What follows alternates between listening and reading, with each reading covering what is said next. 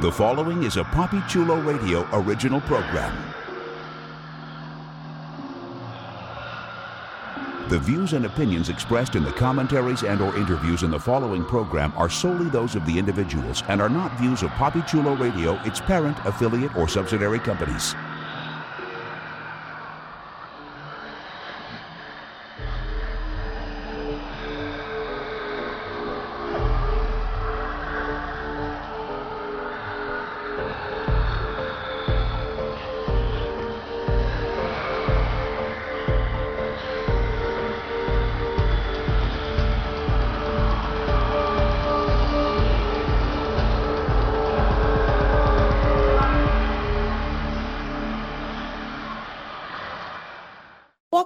Cordyceps Chronicles, a PapiChuloRadio.com original series.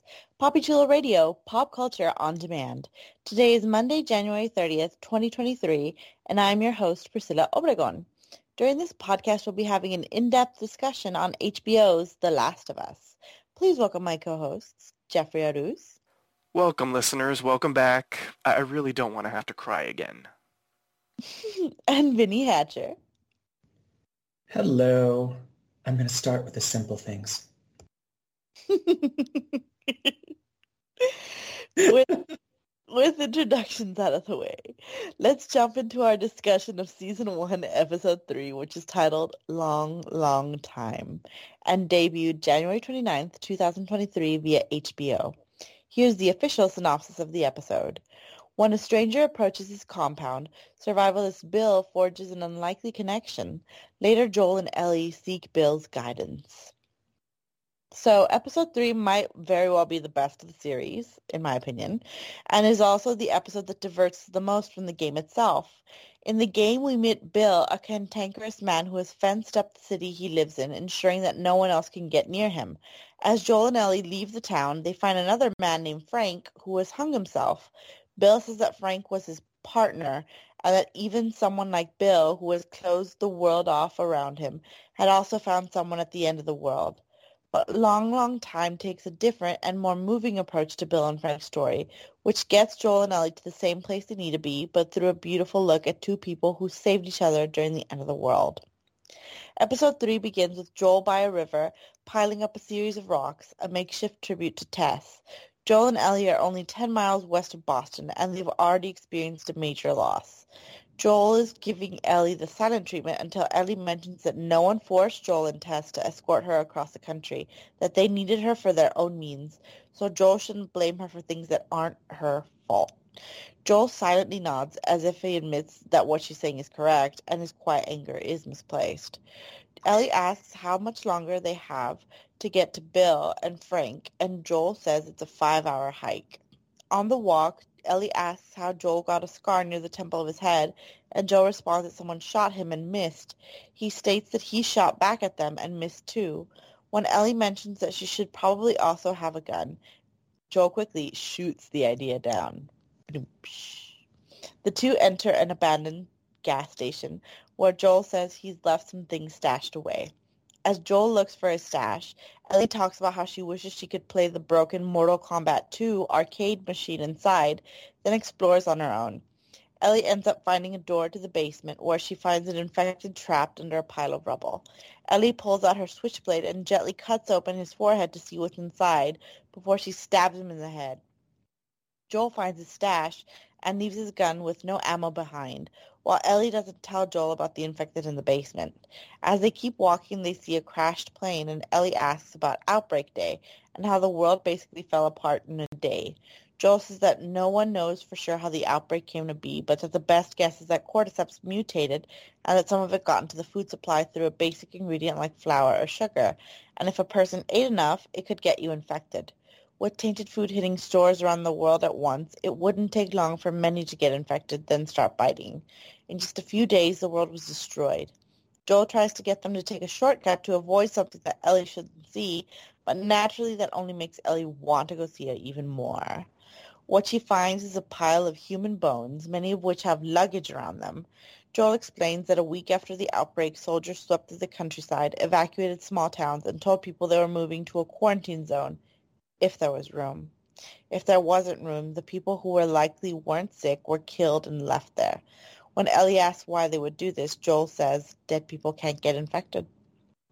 So with that huge introduction, and with the differences that maybe you didn't know or maybe now you do know about the game, what did you think about this pile of moments? And I'm going to start with you, Jeffrey.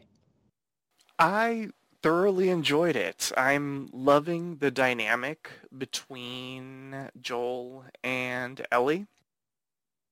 I enjoyed the banter. I like that we got a whole bunch of uh, exposition-y information. I thought about you, Priscilla. I was like, look at Priscilla being right. Look at Priscilla being right. Like I read a, a comment somewhere on, um, it was on some website that was doing a recap for it. And even the writer was like, oh gosh, I might have to go back and rewatch because there were all these baked goods and Joel and Sarah didn't touch any of them. They didn't even have the pancakes and that sort of thing. And I was like, you need Priscilla on your staff because Priscilla noticed that shit ASAP. So props to you for being so vigilant in that first episode. You'd be a good conspiracy theorist. I'm just saying, like you know, she's she notices the, the, the you know the the numbers and the patterns and all that kind of stuff. It's fantastic.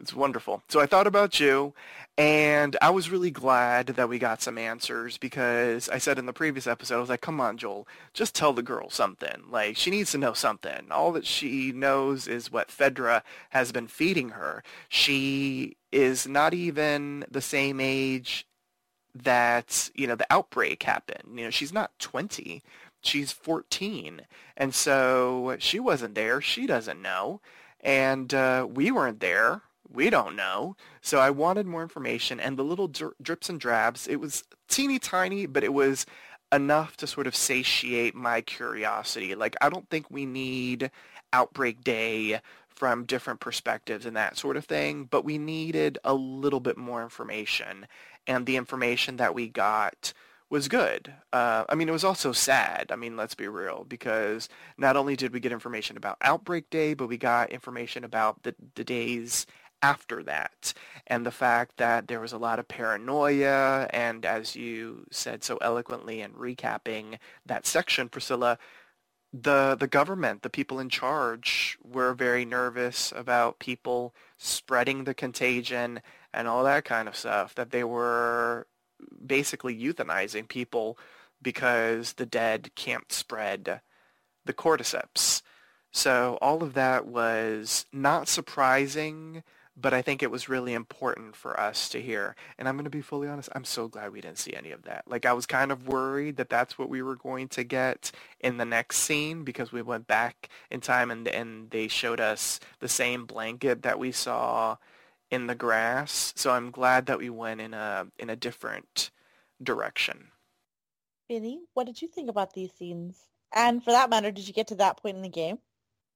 You know, I don't remember because I didn't remember the character in the game. So I, mean, I you know, like I, I don't think I did get very far ever. So no, I don't think I came upon them. So I can't speak to the differences to the game other than what I read in articles reviewing the episode. But overall, right out of the gate, there was a different feeling about this episode for me because it kind of picked right up, you know, with them leaving the station or whatever the building was that Tess blew up and dealing with the fallout and awkwardness of this. And there was this tension between Joel and Ellie. And I was curious to see where it was going to go. Was he going to hold a grudge? Was she going to be quiet and sullen? But I kind of liked how she owned up to the fact that it wasn't her fault. And she didn't really have anything to own up to. That wasn't the right verb, but you know, she pointed it out, and he had no logic to counter it. So it allowed them to kind of start with a little bit of a clean slate of sorts. Uh, and I love their banter. I love how, despite what just happened, he was still willing to watch out for her by trying to have her avoid seeing certain things on the road. Um, I think what I love the most, and this is really morbid, but it's because it was so well done, was the transition of the skeleton of the mother and the baby with the fabric of their clothes flapping in the wind, transitioning into the back of the mother holding the baby in that flashback when we got to see the beginning of the story that was unfolding in this episode. It really resonated the sadness and the severity of like what happened with this apocalypse.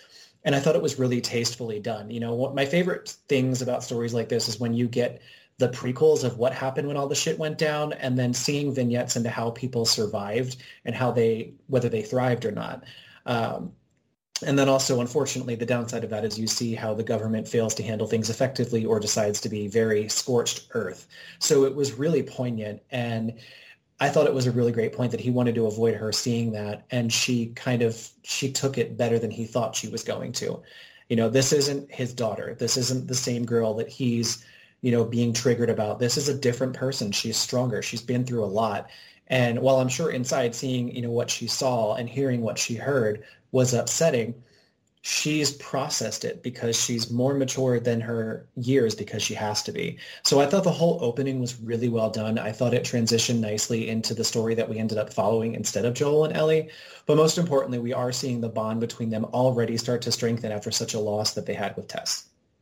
Your words couldn't be any more accurate. Like I loved what you mentioned about like the discussion that they had at the very beginning because I thought that it just shows like strength in Ellie that she goes that she recognizes that he's being defensive and is quite diplomatic of her to instead of like kind of pouting and throwing a temper tantrum like the the world has changed her. She's not like completely a child in recognizing that there's pain in other people. Like so she she tells him hey i get that you're grieving but it's not my fault, so don't take it out on me. So I, I don't know. I just I loved that scene, and also like I love the little things that update this world to what we currently have. Because in the video game, when Ellie is looking at the arcade game, it's not like Mortal Kombat 2. It's I think it's something called Angel Fall or Angel Break, something like that. Like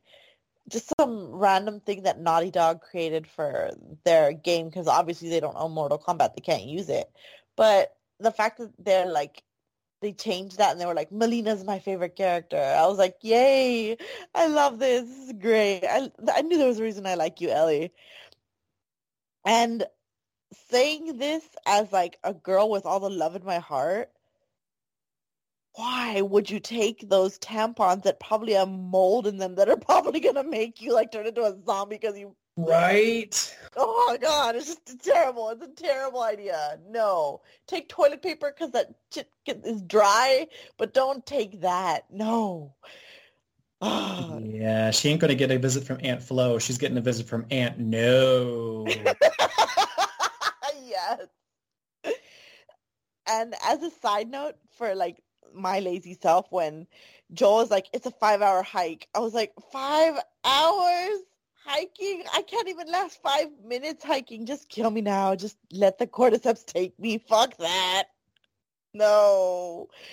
Oh, and I I will say, like Jeffrey was like pat on the back for figuring out that flour or sugar was was a part of this. Ha!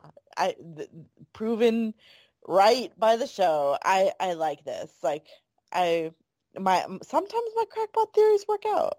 So, and as another side note, when I saw the pile of bodies, I'm so dumb because the first time I saw it, I was like, "Is that a pile of rocks?" And then like the camera pans closer to the clothes and to the bones, and I'm like, "Oh shit, it's bodies." And still, like, it didn't really hit me that some of them were smaller and that like some of the patterns in the clothes were childlike, meaning that like kids died until like it flashes to the mom holding the baby with the same like blanket. And then I was just horrified. I was like, God, these people were innocent and you killed them. And I get that it's like survive and like kill or be killed, but these people trusted you. You were the government and you turned them like you turn you you didn't just turn them away to leave them to fate. You did you did even worse. You took advantage of their trust and killed them in cold blood. That's that's that's cruel, man. That's that's some fucked up shit. So, jumping into what it led to, the episode then jumps back in time to one such town being gathered by soldiers on September 30th, 2003. As everyone is loaded into trucks, we see a house covered in cameras and the man inside watching the monitors underground as everyone leaves. He hears soldiers walking around above him in his basement and he grabs his gun just in case. Yet the soldiers don't find him, and as the people are hauled out of town, we see that this man is in a doomsday prepper's basement covered in guns and supplies. He makes his way out of hiding, armed to the teeth and with a gas mask on, and once the coast is clear, he takes off his mask and smiles. This is our introduction to Bill. Bill has been preparing for what seems like years, and he makes the most of it. He steals a boat and gas from a local gas station, takes supplies from a boarded-up Home Depot, breaks into a natural gas plant to get the power back, grabs several boxes of wine from the local winery, and gets his own generator working. Bill gets to work fortifying a fence around the town, planting his own vegetables, and raising his own animals. Bill sits himself down to eat a gorgeously prepared dinner made thanks to all his hard work, a meal that it seems shouldn't almost ex- shouldn't just exist in a post-outbreak day world. As he eats his dinner, we see on his monitors that he set up even more cameras around town so he can keep a better eye on the perimeter and the traps he set to keep the infected away. So I'm going to pause here because that is an excellent opening to introducing our paranoid schizophrenic Bill. So I want to know, Vinnie, what did you think? This was amazing. You know, I I love the fact that we get to see, you know, him kind of like clearly he's not a people person. He's very happy to see that he's now got this entire town to himself that's been evacuated and he almost had like a little Ferris Bueller's day off going and breaking into places and getting what he needed and setting it up and, you know, resorting it. Because in a situation like this, everyone likes to say, oh no, I'm going to be a good person. I'll take care of myself and I'll open things up to other people and blah. But realistically, when it all boils down, a lot of people are going to end up taking care of themselves first.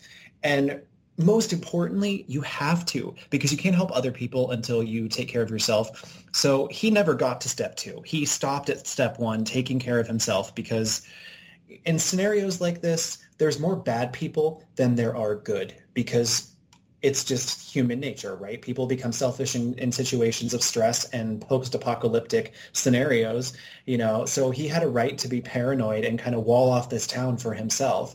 Um, but you immediately have to wonder it's like isn't the person going to get lonely?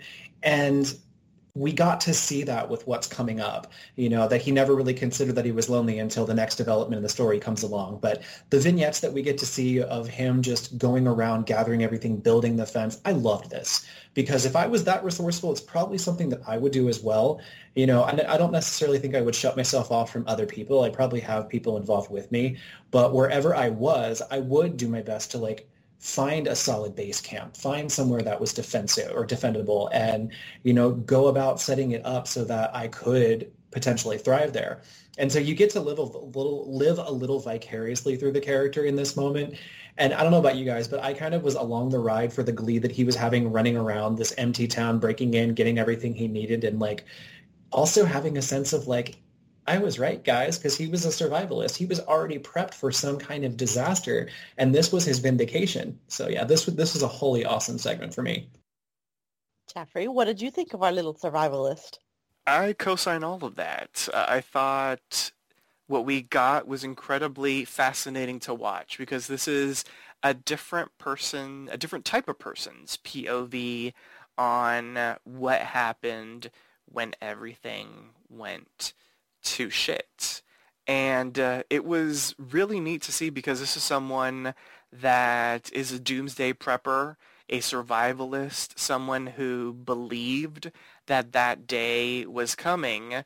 And, uh, I mean, he was right in a sense. I mean, he didn't really think I mean, he didn't know what was going to happen, but he felt like something was going to go down, and he was correct in that. And seeing him do everything that he needed to do and knowing exactly what he needed to do like going and grabbing the things that he needed uh, you know getting as much gas as he needs and that sort of thing all of it was pretty brilliant i was a little worried kind of just because he like waited pretty much immediately until the government left. And I'm like, well, wouldn't they still be kind of in the area? Like, isn't a little too soon to just like walk outside and start doing everything you need to do?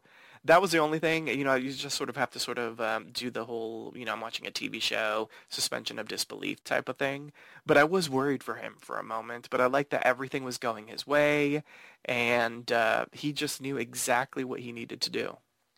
I gotta say, this is like proving everybody who's like Ava Coleman from Abbott Elementary, who's just kind of like, y'all don't have a doomsday prep plan because like it, the zombie apocalypse is gonna happen. Like, and I'm like, shit this just proves everyone right because the, the all those crazy people that are in like caves in Texas and stuff like that, like chilling out, eating jerky and waiting for the world to end, are watching this if they have cable somehow, and they're like, "Ha, somebody else is, is right, and that's gonna happen to me." I'm just like, "Damn." I, I was watching this and I was like, "Shit, should I have a plan? Should I have a basement with like piles of guns and cans and just random ass shit that's gonna help. Damn, because that was useful. He was really smart. I totally agree with the whole Ferris Bueller like comparison. Because yeah, he just he looked happy, and it's gonna spoil something for the for the future episode. But it really did seem like he didn't give a shit that people died, because it's very like fuck you got mine mentality where I don't like people I just like myself and I want everything for myself. So I'm just going to make this like the best situation possible for me. So I don't know, like he was interesting. And because he's Ron Swanson from Parks and Rec, I'm inclined to like him. But a part of me in the back of my head is like, you know, he kind of like if you think about this logically, he is being a jerk because he could have offered help to any one of the people in the town. Like he's probably lived in the town for a while if he knows all the resources. Like he could have, in theory, been like, "Hey, I don't really trust the government. Do you want to come with me in my basement and we'll wait it out?" Like he he, but he didn't. So in it inherently shows like a a a darker moral center in a sense of like survivalistness that takes over the humanness in him. So I, I didn't know if I would like him completely. And based off of like how it was in the game, like granted, like he, it was great when he was like joking around with Ellie and stuff like that, but like I, I, I didn't really like him as a person. But as I was having this discussion with my husband, he was just kind of like, well, you're not supposed to. Like the world is filled with like people that are different types and it it takes all kinds to make a world. So he if if he's very much a survivalist who's kind of like a jerk, there's people like that that are going to survive if something like that's ever happened. So it's interesting to watch. It makes for good TV. It like we don't have the same like people with like golden moral centers, hearts of gold. Like we we have all kinds and morally ambiguous people are fun to watch. So, we're going to continue on with four years later in 2007, Bill is still on his own and thriving in his town when he gets a notification that someone is stuck in a hole outside his fence. When Bill goes to investigate, he cocks his gun before reaching the hole and the person inside states, I'm not infected, and replies that he's not armed either. The man says that he was trying to make it to Boston and that his group started with 10 people, but he's all that's left. He came from Baltimore QZ, which is now gone. Bill lets the man out of the hole, checks with the device to see that the man isn't infected, and at gunpoint points him to the direction of Boston. But the stranger says he hasn't eaten in two days and introduces himself as Frank. Bill says if he feeds Frank, everyone he tells about his free meal will come looking for a handout, and yet Bill eventually finds compassion for Frank and brings him to his house. While Frank takes a warm shower, Bill brings him some fresh clothes. Frank is extremely gracious for the shower, and Bill looks at the closed bathroom door as if he's forgotten the joys of another person. Later, Bill and Frank share a meal prepared by Bill. Before the meal is ex- before as before the meal is expertly made, and Frank's face is full of joy, as if he almost can't believe that such fine dining is still possible in this world. As Frank enjoys the delicious meal, Bill pours him wine, and Frank notes that Bill knows what wine to pair with the rabbit. When Bill says, I don't know, I don't seem the type, Frank replies, no, you do. A moment that shows Frank already understands Bill more than anyone has in a long time. After the dinner, Frank thanks his host and says he should be going. But first Frank goes to another room to the piano where he says he's been eyeing he's been eyeing it all night. As Frank looks through the sheet music Bill has, Bill seems unnerved by Frank's actions. Frank says that the music he finds isn't Bill's, but then he finds a collection of Linda Ronstadt songs and states, This is you. Frank begins to play and sing Long, Long Time, but Bill stops him when he keeps playing the wrong notes and singing off key terribly. Frank says he'll go as soon as Bill plays the song correctly. As Bill beautifully plays the song, Frank looks on, genuinely moved by this man's performance. Frank asks who the girl is that Bill is singing about, to which Bill states, there is no girl. Frank puts his arm around Bill and says, I know. Frank tenderly kisses Bill, a moment of intimacy that leaves Frank crying and Bill almost shaking with joy. Bill finally introduces himself and Frank tells Bill to go take a shower. When Bill comes out of the shower, Frank is already in his bed waiting for him. Frank takes off Bill's towel and the two lay together, naked and open with each other. Bill admits he's never done this with a man, but that he did have sex with a woman a long time ago. Frank says he'll start with simple things a la Vinnie, and he climbs on top of Bill, sta- and he states that he's not a whore who has sex for lunches, and that if they do this, he's going to stay for a few more days, which Bill agrees to. The two gently hold each other and kiss softly as Frank kisses Bill's chest down and out of frame. It's a moment of intimacy that likely these two never imagined they'd have again, considering the state of the world. So with this like gentle scene ended, Vinnie, what did you think? So I love this. I, I, never knew that Offerman as somebody that I needed to see in like a budding homosexual relationship, but he proved how versatile of an actor he is in this moment. Like I never would have considered him someone who would go for like a gay role. And I love the fact that it's something that I did not expect from an actor that I didn't expect it from. And the the whole lead up to this, like the banter between the two of them right from the get go was full on chemistry. Like this isn't an Arby's well, Arby's didn't give free lunches. You know, when they were going back and forth, the, the witty banter was amazing right out of the gate. And I, I thought that this adjustment, I, I, mean, I know how it was in the game. They were not a gay couple in the game. If anything, it might have been thought or implied. I can't remember, but they, they definitely weren't fully visual. Implied. It was implied. Okay. Um, but seeing this relationship start the way that it did, this was really cute. This was really excellently written. It wasn't cheesy. It wasn't overly fake like a lot of situations like this, whether it's gay or straight. They're just very fake and forced. The only critique that I have, and this will not in any way detract from my viewing of the entire episode or my enjoyment of it, is I do feel that in even the very beginning of a post-apocalyptic situation, pandemic like this, the type of character that we were introduced to in Bill, I did find it very, very hard to believe that he was willing to get that vulnerable and that naked that quickly, like on the same day the guy showed up at his house. However, I suspended my disbelief and went with it. But when I thought about it after the fact, considering he's not somebody that clearly trusts very easily, even if he was desperate for intimacy, even if he was desperate for another person, it did kind of not resonate with the character that we had been introduced to. I just chalk it up to desperation, but it I would have maybe bought it if it wasn't the first day that they jumped into bed, if they spent some more time together and we got to see the relationship blossom that way. I'm not saying that it was cheap sex. I just I didn't feel the transition from like I'm going to be a loner. I don't trust the world. I want to be alone, uh, you know, to where it ended up in the first day was a little bit wonky and weird, but it wasn't bad. Okay. So you thought that it was good, but that the relationship might have been a tad hurried. But it's, yeah. it's TV, so it, it makes sense. Like, they're going to have to hurry this up. But Jeffrey, what did you think? I get what Vinnie is saying, like the rushedness of the situation, but I didn't mind it Like I, I was invested in the story. It's crazy because uh, I saw this comparison online and I was like, oh, okay, this is this this this is what this was. You know, we are sold a uh, post-apocalyptic zombie-ish series where we are trekking the post-apocalyptic United States with a child that is the cure for the future.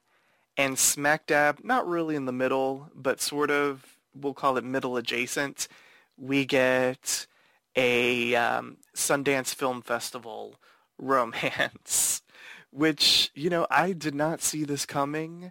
It was a nice respite.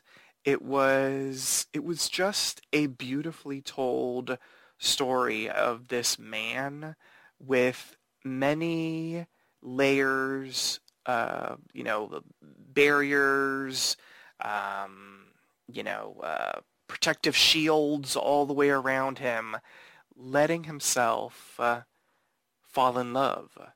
And I thought both of the actors did a really good job. It was it was so just it was so enthralling to watch and it was incredibly moving and the acting i mean the acting was fantastic the writing was really good. Just everything about like leading into the romance was really expertly done. And shout out to linda ronstadt who you know i, I was like reading articles. This is a, a sort of um, what would you call it? Um, a running up that hill type of situation with the Linda Ronstadt song Long, Long Time. Uh, I read that it, it is now like the streaming numbers are ridiculous for the song ever since this episode aired uh, a little over 24 hours ago, you know, at least uh, per hour recording time. So, uh, yeah, there's like a resurgence in the track right now because of the series, which I think is uh, pretty damn spectacular. Yeah, artists like her, I, I, I hate being an old fuddy-duddy, but artists like her don't deserve to die like in the shadows. Like a new generation should be able to like learn to love and appreciate them. So like, although I will say it took me forever to figure out that that was a song, even though like it's the title of the episode, because I was like, what the hell is he singing? That the the notes are all out of key. He's he's it, it sounds like a cat yowling. What the hell? Like no wonder Bill was like, um, you need to stop. You're, well, he was also playing it like at a sped up rate. Like it, it's a slower song, and he was playing it kind of like you know, like a carefree um, type of song. Which I mean, let's be real, it was probably his excitement at seeing a piano in so long uh, so there's that. I also want to say, because I don't want any of the listeners to misunderstand what you said, because you said you don't want her to die in the shadows. Linda Ronstadt is still alive, listeners. So just an FYI. Oh, no, ah, I, I no, I, no, I know what you meant, but I was like, I don't want people to misinterpret. Oh, Priscilla, if she dies now. Hopefully she's not in the shadows. Oh no. Oh my god no. I'd feel so bad.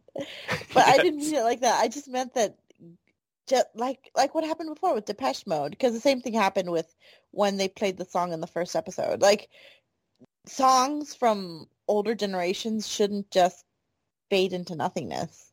We should learn to appreciate them. So it was i thought it, i thought it was really cool.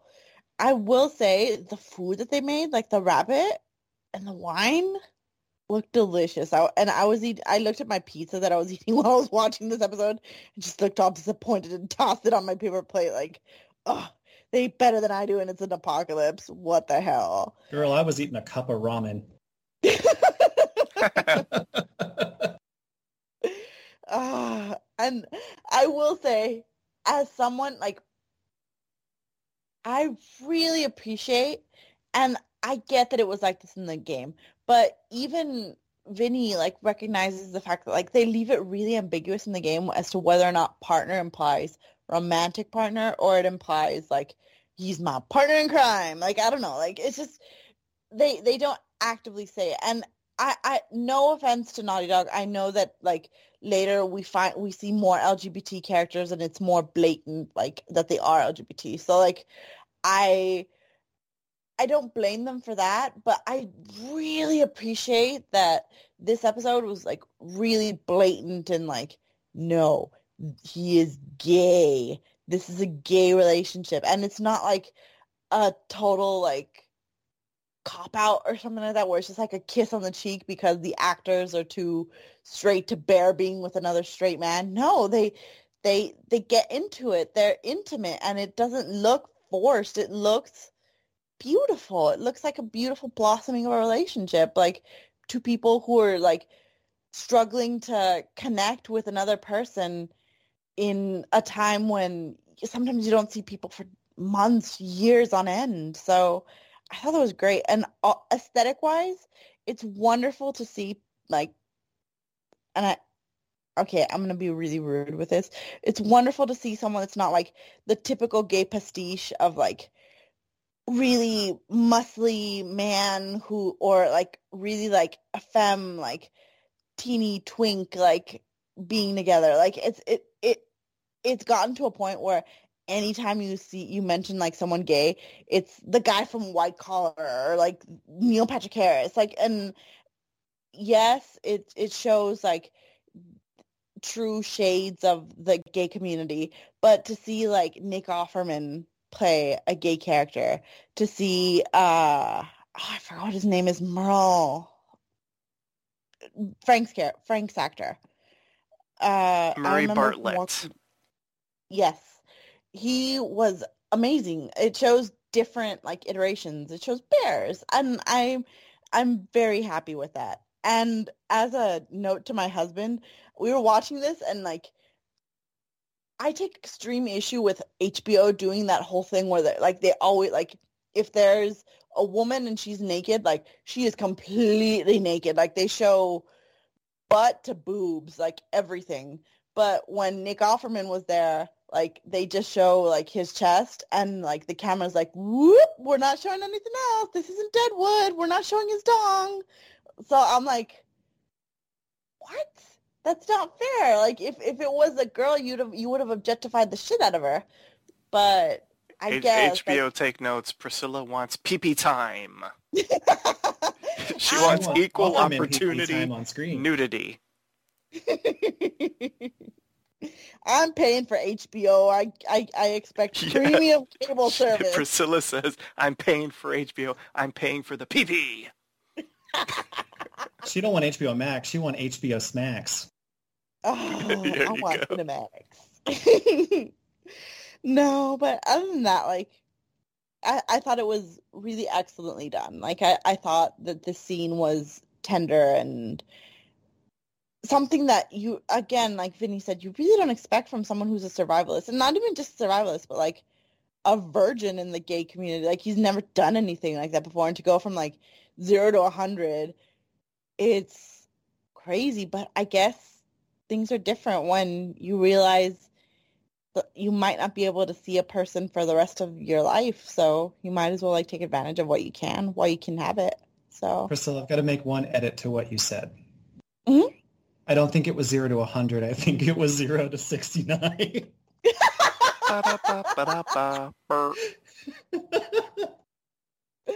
oh, that was good. That was a good one.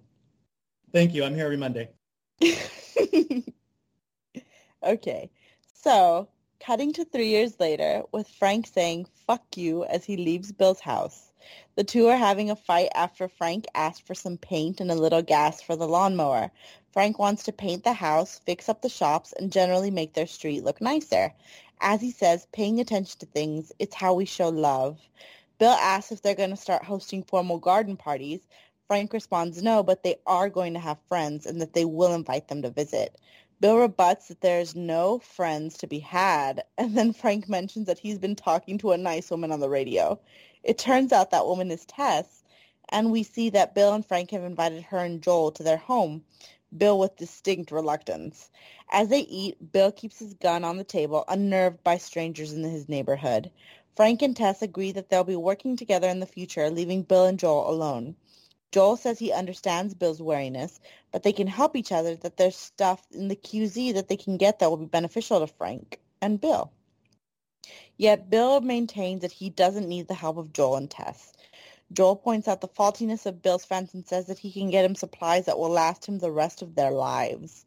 As Tess and Joel leave, Frank mentions they should have a radio code, which we learned about in the first episode, so that was a nice callback. While Joel tells Bill that even though their home is well protected, raiders will eventually come, to which Bill responds, we'll be fine.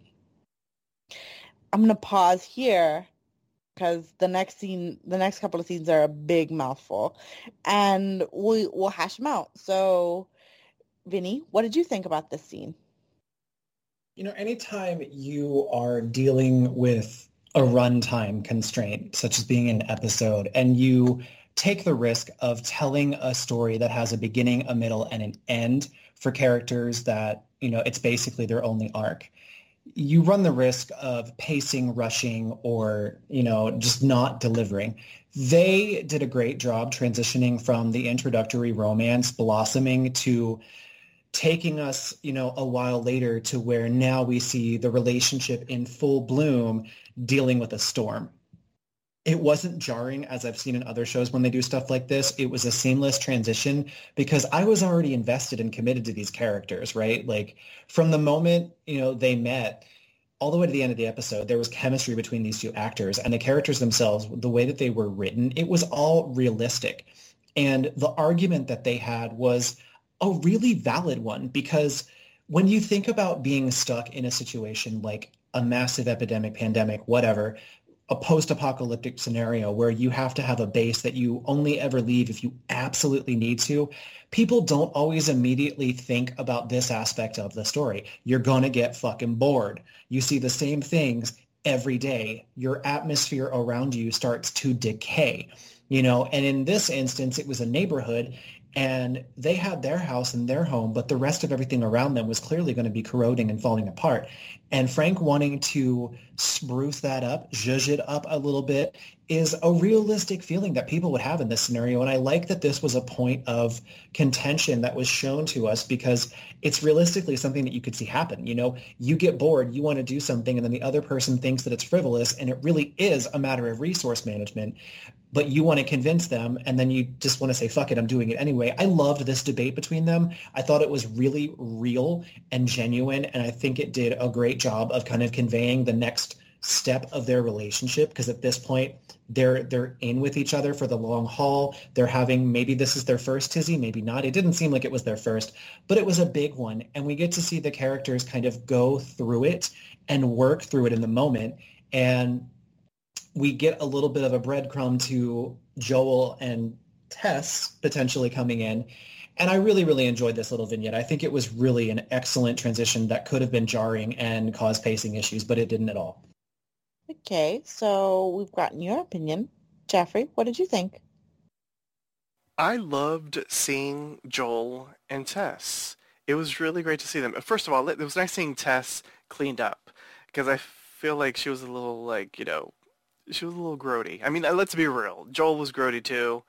Ellie was grody as well. Like they were all they looked like hot messes. So seeing Tess look a little bit more like a, a clean human was really nice to see. I like seeing sort of like that kinship that uh, she was uh, sort of, or not sort of developing, that she had developed with Frank over the radio exhibited uh, in person. I thought that was really nice. And, uh, I mean, I, I, agree with, with Vinnie. Um, I feel like we're all going to agree with the same thing with this episode. Uh, it just feels like it because this episode was spectacular. But everything about Bill and Frank, watching their relationship evolve. We would catch up with them basically every three or four years or so, and seeing how they have um, they have grown together because they kind of are opposites. You know, it really is the opposites attract type of situation. But seeing them really bond and seeing the love grow and seeing the respect grow for each other and then seeing them you know, bicker like an old married couple and come to you know come to um, they, they sort of you know came to a head but then you know they they heard each other out and they understood that things needed to be done for the betterment of their situation. I, I enjoyed seeing that. It was like grown people doing grown people things. Yeah i i i agree with what both of you said. It's just kind of like after you both like have elucidated all the details, like it, there's very little I can point out that's different. Just, I'm gonna agree that it's it's nice to see a couple in all of the the the peaks and valleys, the highs and the lows of being a couple, whether it's like intimate moments like the scene that we mentioned earlier, or whether it's a fight where one of them legitimately has a point, but the other one has a point too. And it's a matter of kind of seeing who's gonna win, who's gonna be the one that like bends to the other person's will. And it's interesting that someone like as I don't know, survivalist and like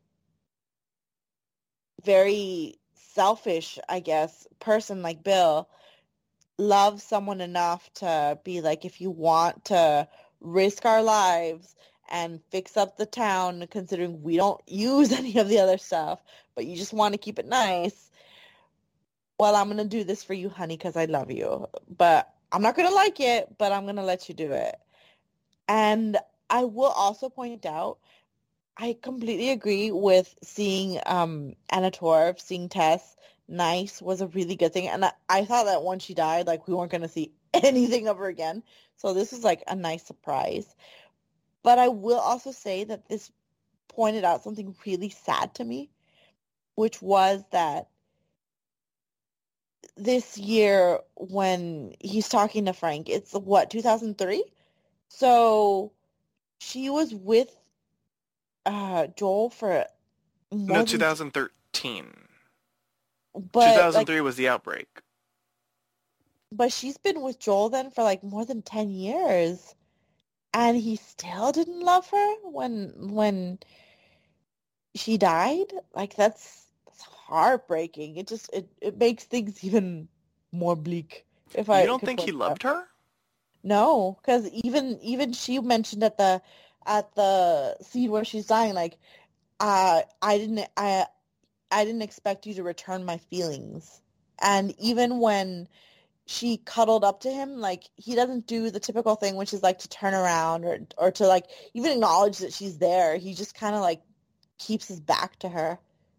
I it, think it he loved her like, in the best way that he could based off of the trauma that he's experienced.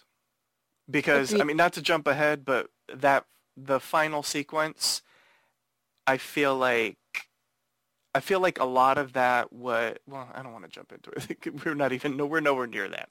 But just that I'll do a little bookmark and uh, I'll give my opinion on how I think Joel felt about Tess later. Okay. So all right, so let's let's pick up the pace here so we can get to that point, get to the juice. So we're almost there. This scene three more years later in 2013. So this is 2013. The the scene with Tess earlier was earlier. So we see Bill has fortified the fence even more, piling up cars to make a blockade. Bill and Frank jog around the neighborhood, and Frank says he has a surprise. Frank has secretly planted a garden of strawberries, having traded Joel and Tess one of Bill's guns for a packet of seeds. The two toast each other with their strawberries as Bill giggles with joy over tasting the fresh fruit that he surely never thought he'd ever have again. A reminder of the small things that can truly make life overwhelming at times. Bill apologizes to Frank, saying he's getting older faster than he is, as Bill continues to say he's never been scared before Frank showed up. The two kiss, touched by each other's admissions. We cut to a rainy night as the raiders show up outside Bill's gates, and Bill tra- Bill's traps catch some of the men aflame. Frank wakes up to flames and gunshots with Frank nowhere to be found, with Bill nowhere to be found, I should say. Frank grabs a gun and proceeds outside where he finds Bill in the middle of the street shooting raiders with a sniper rifle. After Bill is shot in the side, Frank brings him inside. Thinking this is the end, Bill gives details on how Frank will go on once he's gone, as Frank tweets the bullet wound. Bill tells Frank to call Joel, saying that Joel will take care of him, as he can't stay here alone. But Frank says he's not alone since Bill is there. It's the first moment of real danger together, and while Bill is scared, Frank takes the initiative and saves Bill's life. We once again cut to 10 years later when we see both men having gotten grayer, while Frank is now sick and in a wheelchair. Frank has taken up painting, having completed gorgeous pieces, but his sickness makes it difficult for him to complete his latest work, a portrait of Bill. Later on at dinner, we see that Frank is mostly on a liquid diet and has taken quite a few pills for his illness. At night, Bill has to carry Frank to bed and get him situated and I'm going to pause here because the next scene is a doozy. But this this gives we have enough meat to talk about this scene, so I'm going to give this to Jeffrey. What did you think about it? All right, the Raiders situation. I was worried for both of them because they are both cinnamon rolls. They are both precious cinnamon rolls that cannot be hurt. And I was worried for both of them.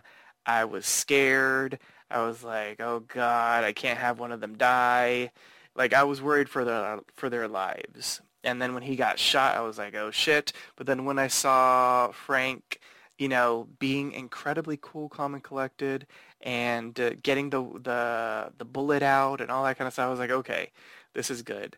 And then we catch up to basically the present and seeing both of them well, number one, seeing both of them alive in the present was wonderful, but then seeing Frank, who has clearly developed some sort of debilitating, uh, um, you know, disease, degenerative disease, whether it's MS or whether it's a cancer situation or something, it was left sort of vague, but basically the, the, the dialogue was, you know, there wasn't a cure for it, you know, pre outbreak day, so clearly, clearly there isn't a cure for it now.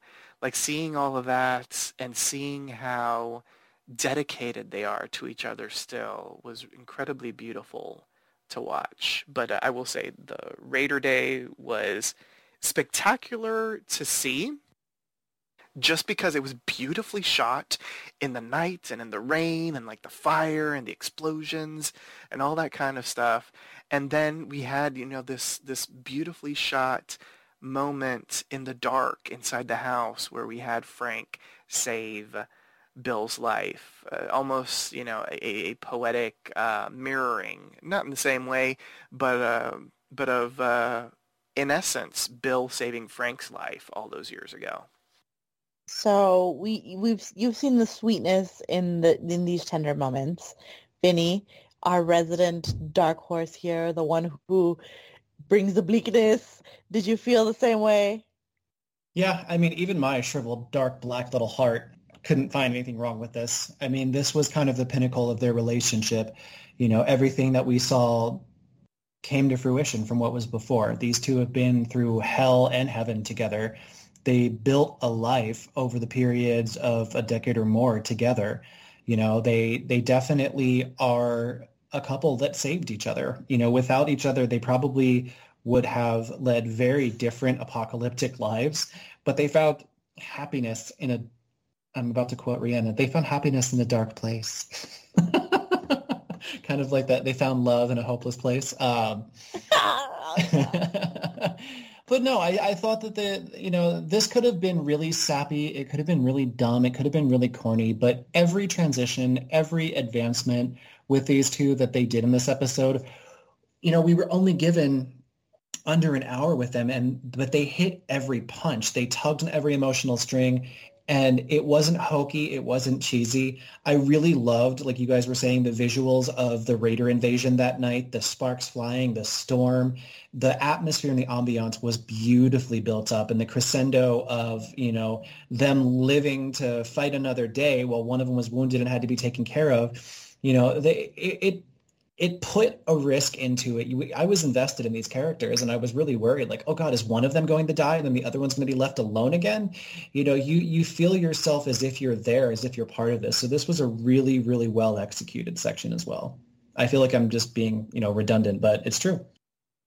So not to be redundant, because with me repeating the exact same thing both of you have said, it will be three times, and I don't think our listeners want to hear that. So I'm just going to go on and say little moments like Bill and Frank jogging and Bill having like difficulties, but Frank being like, come on, it's good for you.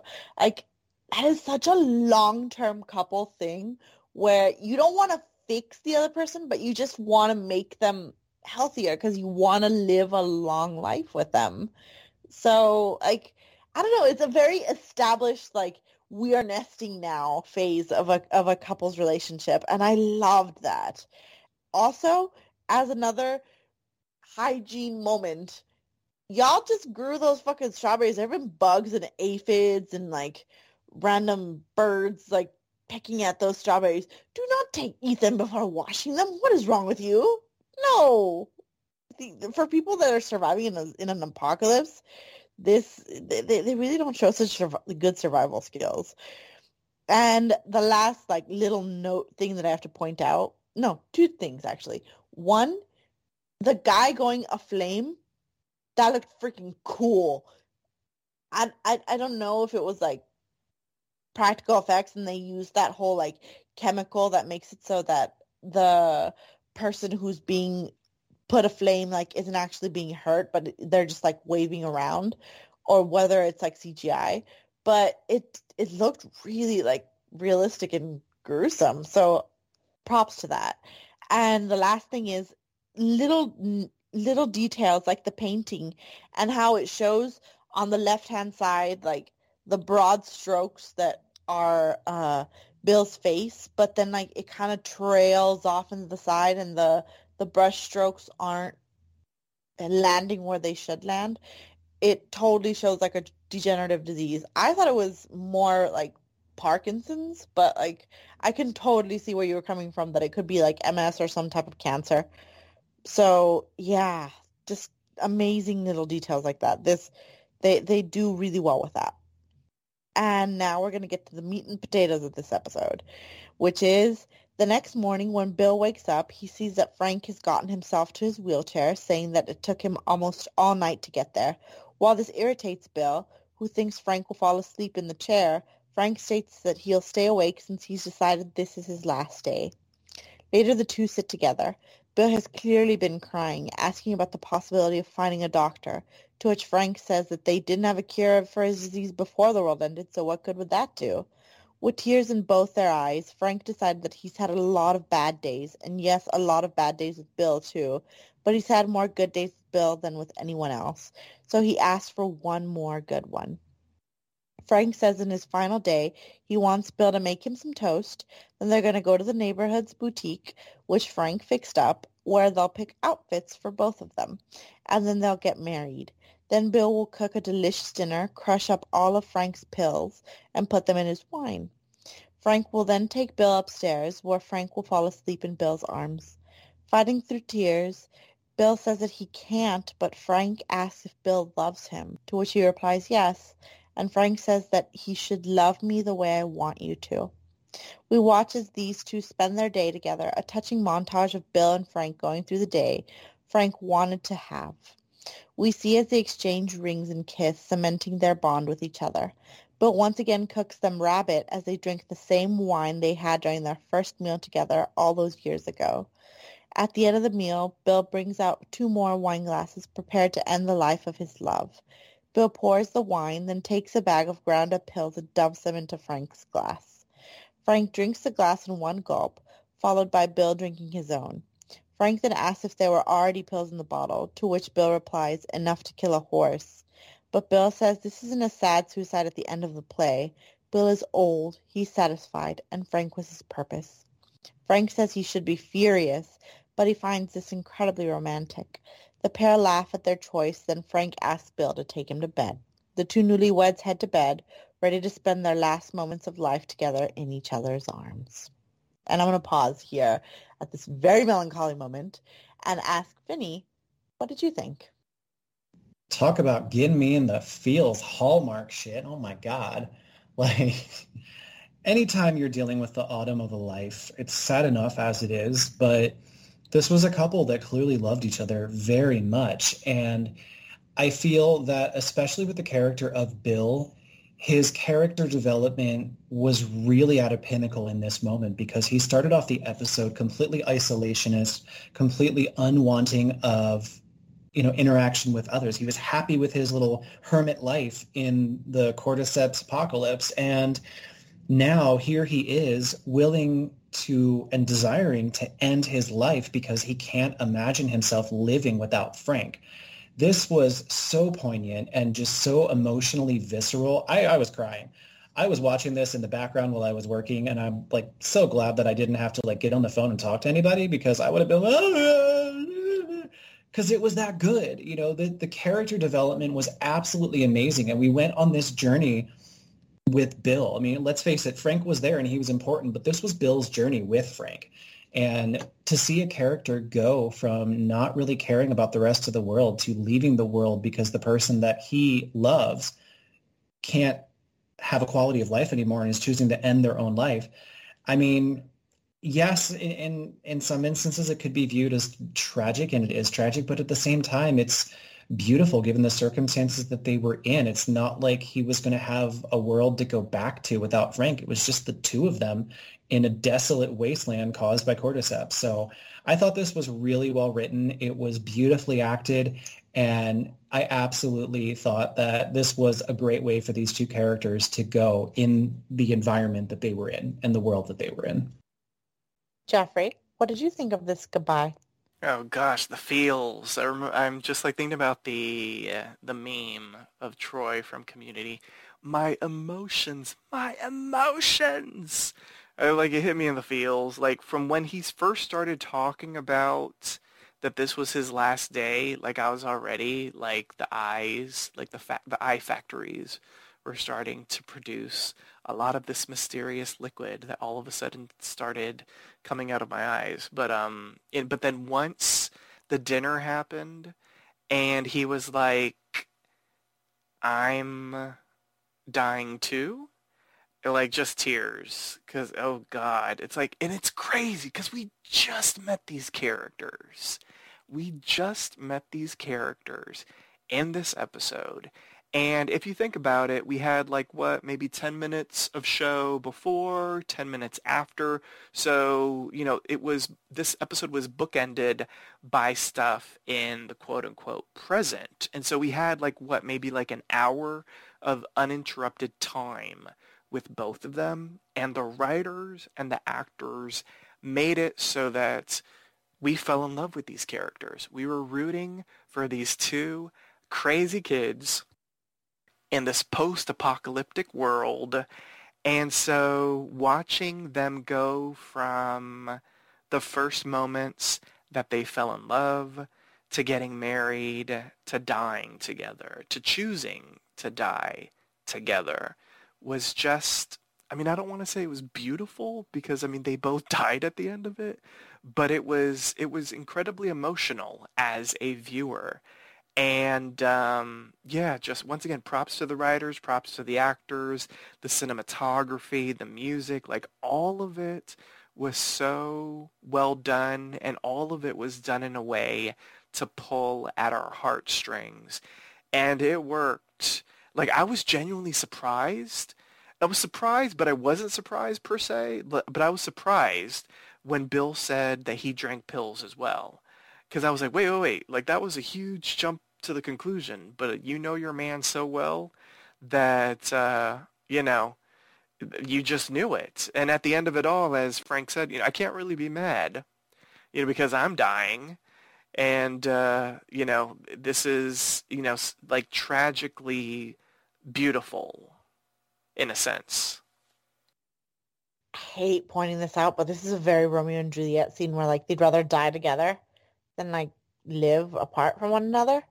Yes, well, he he sort of mentioned it, kind of. Mm-hmm. Like I usually find Romeo and Juliet the most trite of like Shakespearean plays. Like, okay. It, but like I, I respect this. I thought it was, again, I agree with both of you. I thought it was beautiful.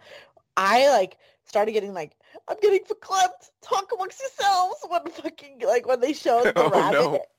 And I was like, no, feeding him the same meal from the first episode, like from the first episode, as if this is a series, from the first moment they met, like I, I, oh, that that that choked me in the inside. And when he, again, like you mentioned, when he figures it out like that, like that you're taking pills too, even though he didn't like do the really obvious thing and crush them up and put them in front of him. And Bill just kind of like nods and he's like, I've lived a long life and I'm happy with you and like I'd rather just be with you. Like that was wow. Like that I was amazed, but I, I will say like at the end of the episode when I was just talking with my husband, he's like, you know, I would probably do the same thing Bill did if it was like the situations were reversed and it was you and me because I couldn't think of like living without you. And the same thing, like if if it's like a long relationship like that, I it's oh, it's just it's beautiful. The themes, the love, the the amount of like change that's come over a man who originally like didn't give a shit about people and wanted to like live on his own and was fine living on his own for the rest of his life to cutting his life short just because he won't be with his partner anymore. That's crazy. And something that Twitter pointed out that made me like that made my mind go when the apocalypse happened it was 2003 meaning in massachusetts and in boston like in boston in particular because we're talking about these characters gay marriage wasn't legal yet. And obviously like with the shit show that happened with the apocalypse it's not gonna get legal because they're not thinking about live like right people's rights. They're just thinking about the right to survive. So to uh, portray kind of like a quick gay marriage when it's illegal, that's beautiful to me. My God, like I I th- I say that and like already like my eyes are tearing up just saying that. Like that's just Nick Offerman. You you better get a fucking Emmy for this because God, this is great. So, uh, with that being said, sometime later, we see Joel and Ellie arrive at Bill and Frank's town. The flowers are dying, Bill and Frank's door is unlocked, and the remains of their meal are left on the table, covered in dust. While Joel goes to investigate and finds Bill and Frank's bedroom barricaded, Ellie, finds a letter from Bill with a car key on top. The letter is addressed to, to whoever, but probably Joel. Ellie reads the note, which tells whoever finds this note to not come into the bedroom. Bill writes they can take whatever they need and states that he never liked Joel, but it's still like they're almost friends, and Bill respected him. Bill adds that he used to hate the world and he was happy when everyone died, but he was wrong. There was one person worth saving, and that's what he did. He saved him. He protected him. That's why people like himself and Joel are here. They have a job to do, and God help any motherfuckers who get in their way. Bill also writes that Joel can have all his weapons to keep, and then Ellie quits reading. Joel looks at the letter, which continues to say that Joel should use the weapons to keep Tess safe. Joel leaves the house, seemingly saddened by not being able to protect Tess, as he crumples up the note and heads to the garage, where he finds Bill's truck. When there's no battery in the truck, Joel finds the ingredients to make one in the refrigerator. Returning to the house, Joel asks to see Ellie's arm, which still hasn't changed. Joel accepts this and says he's charging the battery and that he's looking for his brother Tommy, who is in trouble in Wyoming, and he's heading out to find him. Tommy used to be a firefly, and maybe he can find out where to take Ellie. Joel says if he's taking Ellie with him, there are rules she has to follow, and she can't bring up Tess, and in fact, they should keep their histories to themselves. Ellie can't tell anyone about her condition, and Ellie has to do what Joel says when he says it. Ellie agrees to what Joel said to that what Joel says goes. The two grab what they can, even though there's an entire wall of guns. Joel denies Ellie's request for one. As Ellie looks around the house by herself, she finds another gun, which she hides in her bag. With the two showered and loaded up, they get in Bill's truck, the first time Ellie has ever been in a car before. Ellie finds a Linda Ronstadt cassette in the glove compartment, which they play as they leave Bill and Frank's town. As they head for Wyoming, we see the truck depart from an open window to Bill and Frank's bedroom, where the two will remain together in each other's arms forever. Jeffrey, What did you think of this conclusion? This is where we pick up the bookmark that I made earlier. This is just my interpretation of it. I don't know if either of you agree with it. Clearly, Priscilla, I would assume doesn't because you were saying other stuff. So I don't know. This is just how I took it. I took Joel's reaction to uh, Tess being included in that note, like the fact that he had to physically remove himself from the room, because also I didn't, I don't think he wanted Ellie to see him get emotional. Um, that might have been the first time he ever really felt emotion in a long time.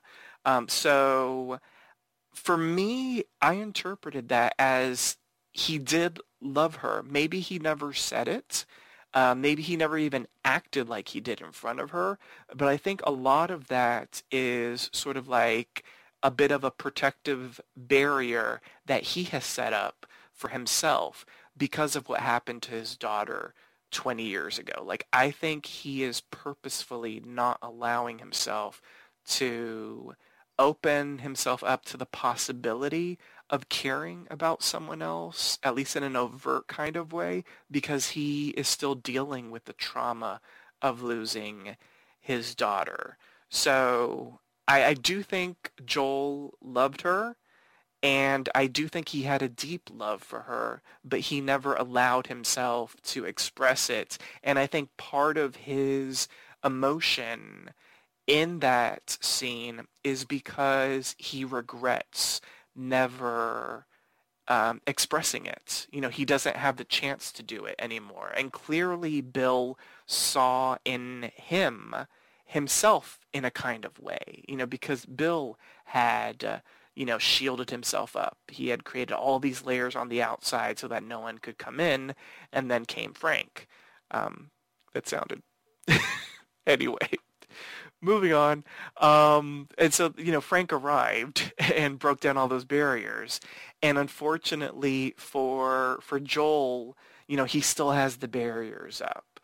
And I think part of the journey that we're going to see, just because, you know, it, this is one of those things where it's like the cantankerous older person and it's the plucky young one and the plucky young one that's on the journey with the cantankerous old person is going to break down the barriers and is going to turn the cantankerous person into a caring individual. Clearly that's going to happen. At least that's what i think is going to happen.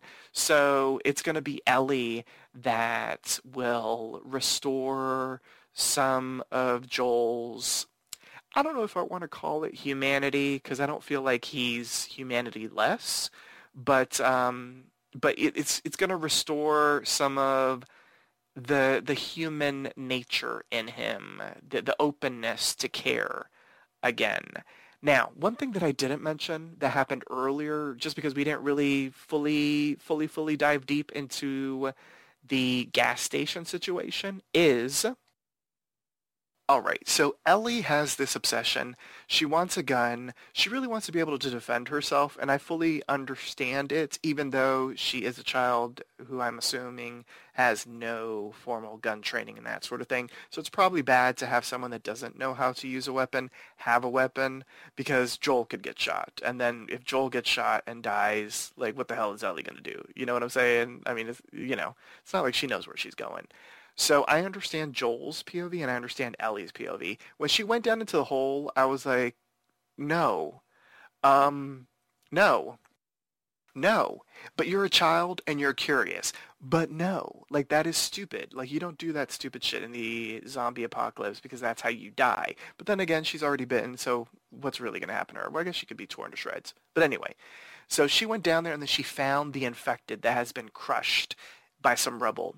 And then she does what the t- what a normal kid is going to do, and that is she kind of experiments. You know, sort of take it like it's you know high school biology class, and you're going to um, dissect a frog. In essence, this cordyceps person is her frog. She does a little cut. She sees what's inside. She like moves the knife around to like, and, and she sees that the cordyceps person is um, following the knife, but then she ends up stabbing him, and she stabs him in a way that I was like, do I need to be scared about you? like, is this the good son? You know, is this, you know, one of those situations where, you know, you have a child that's like grabbing a magnifying glass and like burning up the ants. Like if it was another type of show and, and she wasn't the main character, I'd be a little worried just because it's kind of um, suspect behavior. But then I also have to think it is the post-apocalypse. Um, it, it is post-apocalyptic time is what I'm trying to say. And, uh, you know, she has lived relatively a sheltered life in the quarantine zone in one of those Fedra schools. I think probably the first time she's ever seen one of the infected is when she got bit by one. So this is maybe her second time seeing one. And she was curious. And it's not like anybody's ever given her the answers to it. But for like half a second in the back of my mind, I was like, you really want weapons, don't you? Should I be worried about you? I'm just saying. Vinnie, what did you think? I mean, ultimately, this was a great cap to the episode. Um, there's not really too much more to revisit, and Jeff kind of summed it up pretty well. And just in general, it's the same as kind of what I said about the beginning. We're we're really seeing the relationship between Ellie and Joel start to have a concrete foundation where they're not they're not there yet, and they got a way to go. But I don't know that there's trust necessarily. There's a little bit, but more so there's this respect that's grudging on both of their parts, you know, and Joel is coming to understand that he's committed to this. He has to see it through. Ellie is trying to make the best of a shitty situation. She's just cargo right now. You know, she's been made to feel like nothing but a piece of trash that's, well, not trash, but something valuable that's being transitioned from person to person to get to some point to do something when she just wants to live her life and she hasn't been able to live it.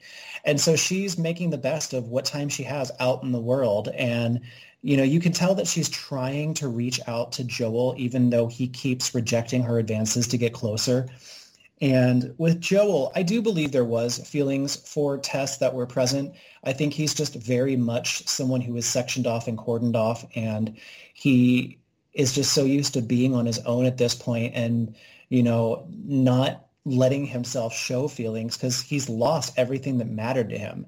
And I think with the death of his daughter, he just decided, I'm not going to let myself pursue any feelings that I might have, let alone show them. But just because you choose to do that doesn't mean the feelings go away. And I do believe that there was caring, if not love, down there for Tess. And I think that we started to see that happen with him. And I really think that as the series progresses, we will start to see some more traces of humanity come out. Ellie's going to wear him down and bring them out, I believe. Yeah, she's a little kid. Like they they tend to do that with people. But um I'm just going to reiterate a couple like little details that I noticed. Um, the fact that Frank really wanted to fix up the town makes sense now because right away as a viewer you notice the flowers are dying and Bill and Frank watered those flowers religiously. If Bill had had what he wanted, it wouldn't have mattered that the flowers were dying because it would have looked like shit when Joel went in to look because that's how Bill wanted it. He wanted it to look like it was abandoned. But no, he, Joel knew that this couple took care of appearances because it's how you show love. And the fact that the flowers are dying shows that something's off. And uh, I'm going to say I loved Ellie's reading of the note, but one of my favorite moments is when she um, mimicked how Bill would have laughed by going, hey, hey, hey, hey, like it just was very goblin mode energy. I fucking loved it it's a very little kid thing to do. Um, I, I'll also say that um, I was looking online and someone like made like a TikTok of a mashup of the scene where Joel is talking to Ellie and telling her the rules, telling her that everything about her condition, what he says goes, and the dialogue from the game versus the dialogue from the episode and they almost match like word for word. Everything like was really well done. So props to the show for following stuff from the game, but branching off sometimes too. And I completely agree with you, Jeffrey. Her finding the gun and hiding it, but not knowing how to shoot with it, like she'd be better off throwing a sandwich at these things the, that at the cordyceps creatures. Like she's gonna die or she's gonna end up killing someone that's innocent. I don't know, but it's just it's a bad idea. And two more things to point out. When they showered and he tosses her like a deodorant thing and she's like, nice. Oh I'm like, God, you almost stank to high heaven. So I- am glad that for, it's true like, though. For for Ellie to have never like un- felt hot water probably because she she was in a federal orphanage. I don't think they give a shit about giving orphans warm water or something like that or wasting energy that way. Like that's that's nice. I, I liked that. And the last thing I'll point out, my take on the Joel Tess relationship. I thought he was very guilty when the letter says that they, they need those weapons to keep Tess safe because simply because he doesn't love her. He doesn't have the capacity to love someone like romantically. Like his love died when his little girl died. So he doesn't really like he can connect with her. He can have sex with her. They can even be like close to like romantic companions and like mates, I should say. But he doesn't fully love and trust her. So when she dies and she's when she's dying and she's like, I never asked you to love me back and like little things like him twisting away or him like I don't know, just having a very closed off demeanor, having like his shoulders up and his arms crossed, typical like nonverbal ways of saying like I am not open to conversation right about now.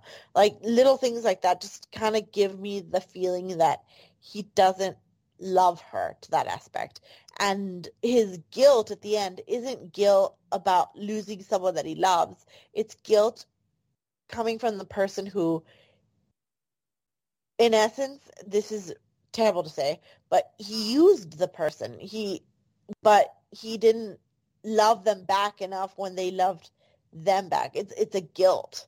So, ah, God, like I, I feel for Joel, but the person I really feel for is Tess because she deserved better. Like especially after this episode where you see what love in post-apocalypse could look like Tess didn't have that. Tess had whatever was remaining of Joel's heart. So I'm I'm hoping that Ellie finds a way to open Joel's heart too. Not romantically, but like um like just the Grinch wise with his heart growing three sizes one day or something like that. And I really appreciated the proper rendition of Linda Ronstadt with the cassette. So for all of you who didn't know about her before, now's your chance. Go to your wherever you stream your music and check it out. With that being said, now it's time for the MVP, the most valuable player. State which character impressed you throughout the episode and why. Once a character has been chosen, they cannot be selected again, so choose wisely. I feel like I'm going to be shortchanged here because there's really two characters that we're both going to be vying for, and there's three of us. But I will go last, and I'm going to let uh, Vinnie go first. Sweet. Um, so yeah, I mean, there are two characters that are primaries of this episode, so it would be remiss if you didn't choose one of them.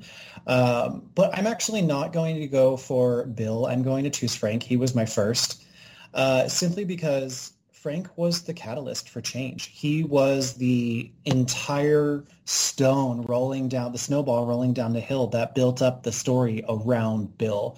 He was such a key character that caused such change for Bill. And he was the vehicle of the story for me.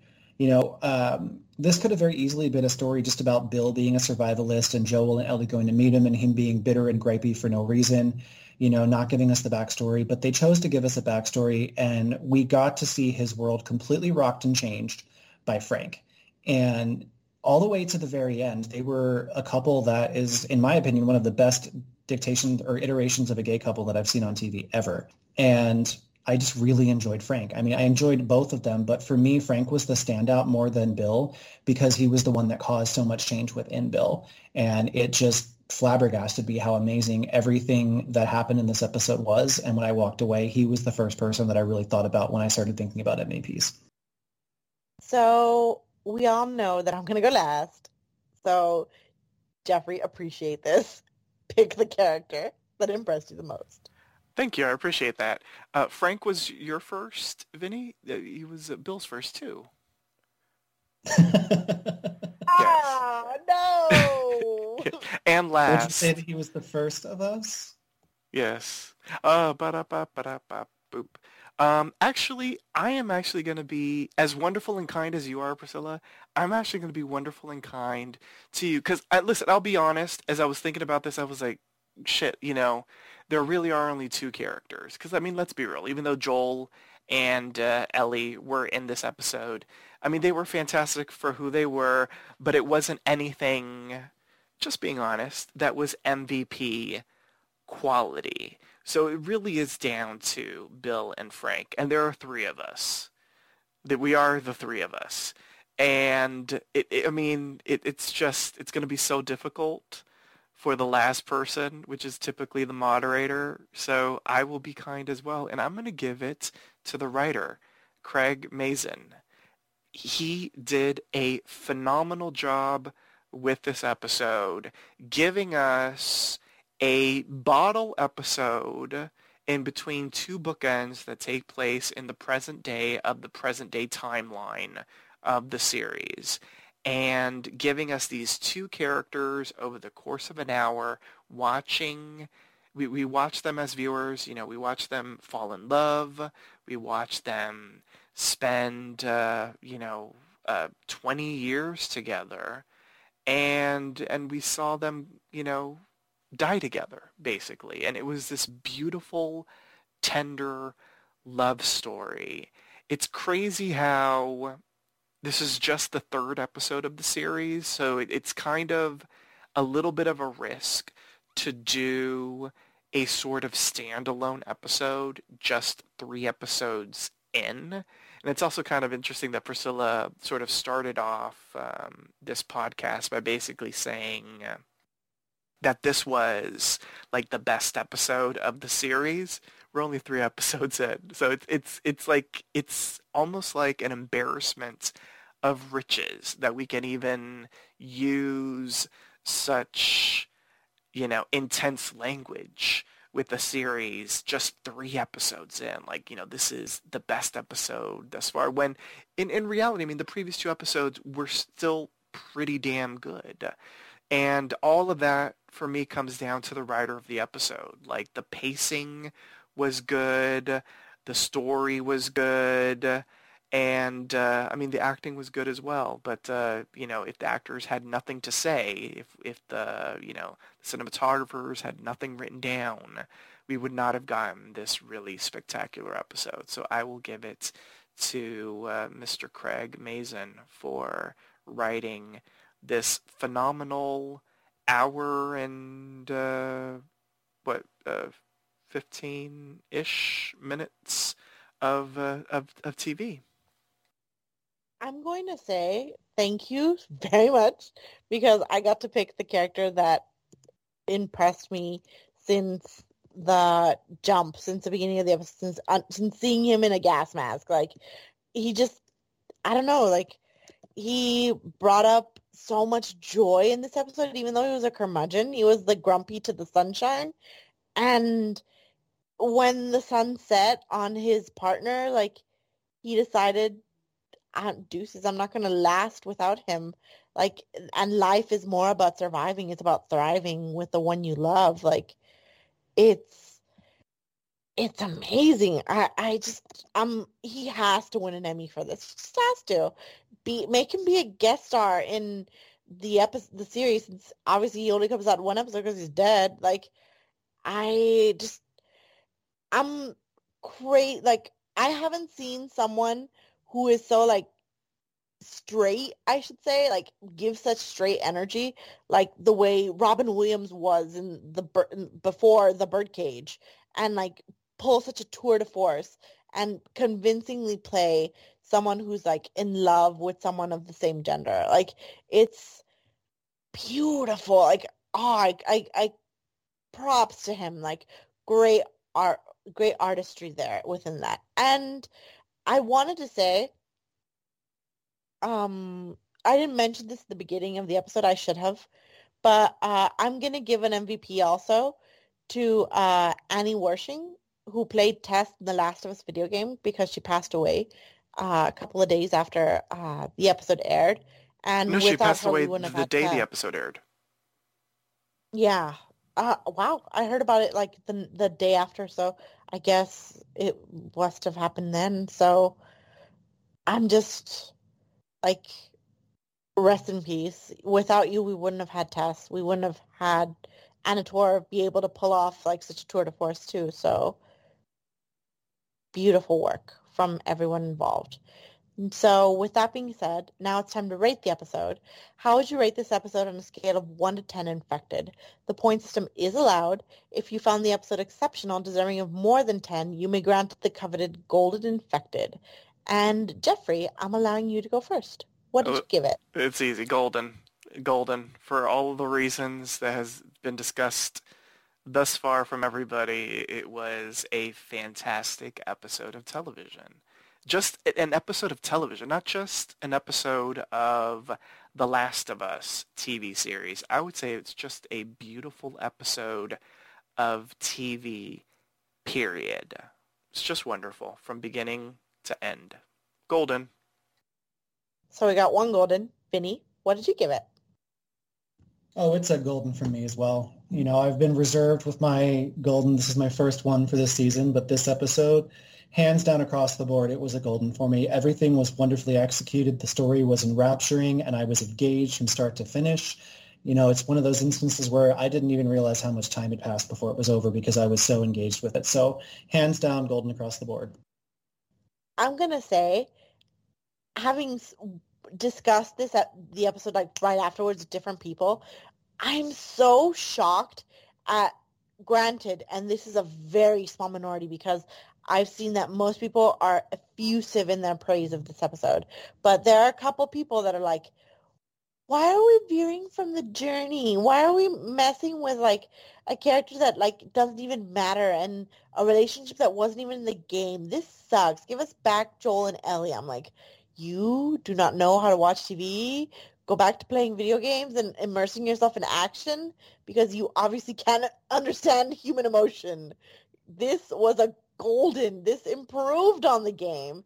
This made something that was just showed the ugliness of the world if you ever get a chance to and like and you don't play the video game at the very least watch a let's play and see the letter that frank left to bill and how cold and just bleak it makes their relationship be and to turn it into from something like that that granted just shows how cruel the world can be and turn it into something that's like a lotus blossom just showing how beautiful the world is in its simplicity and it's just in its relationship to the world.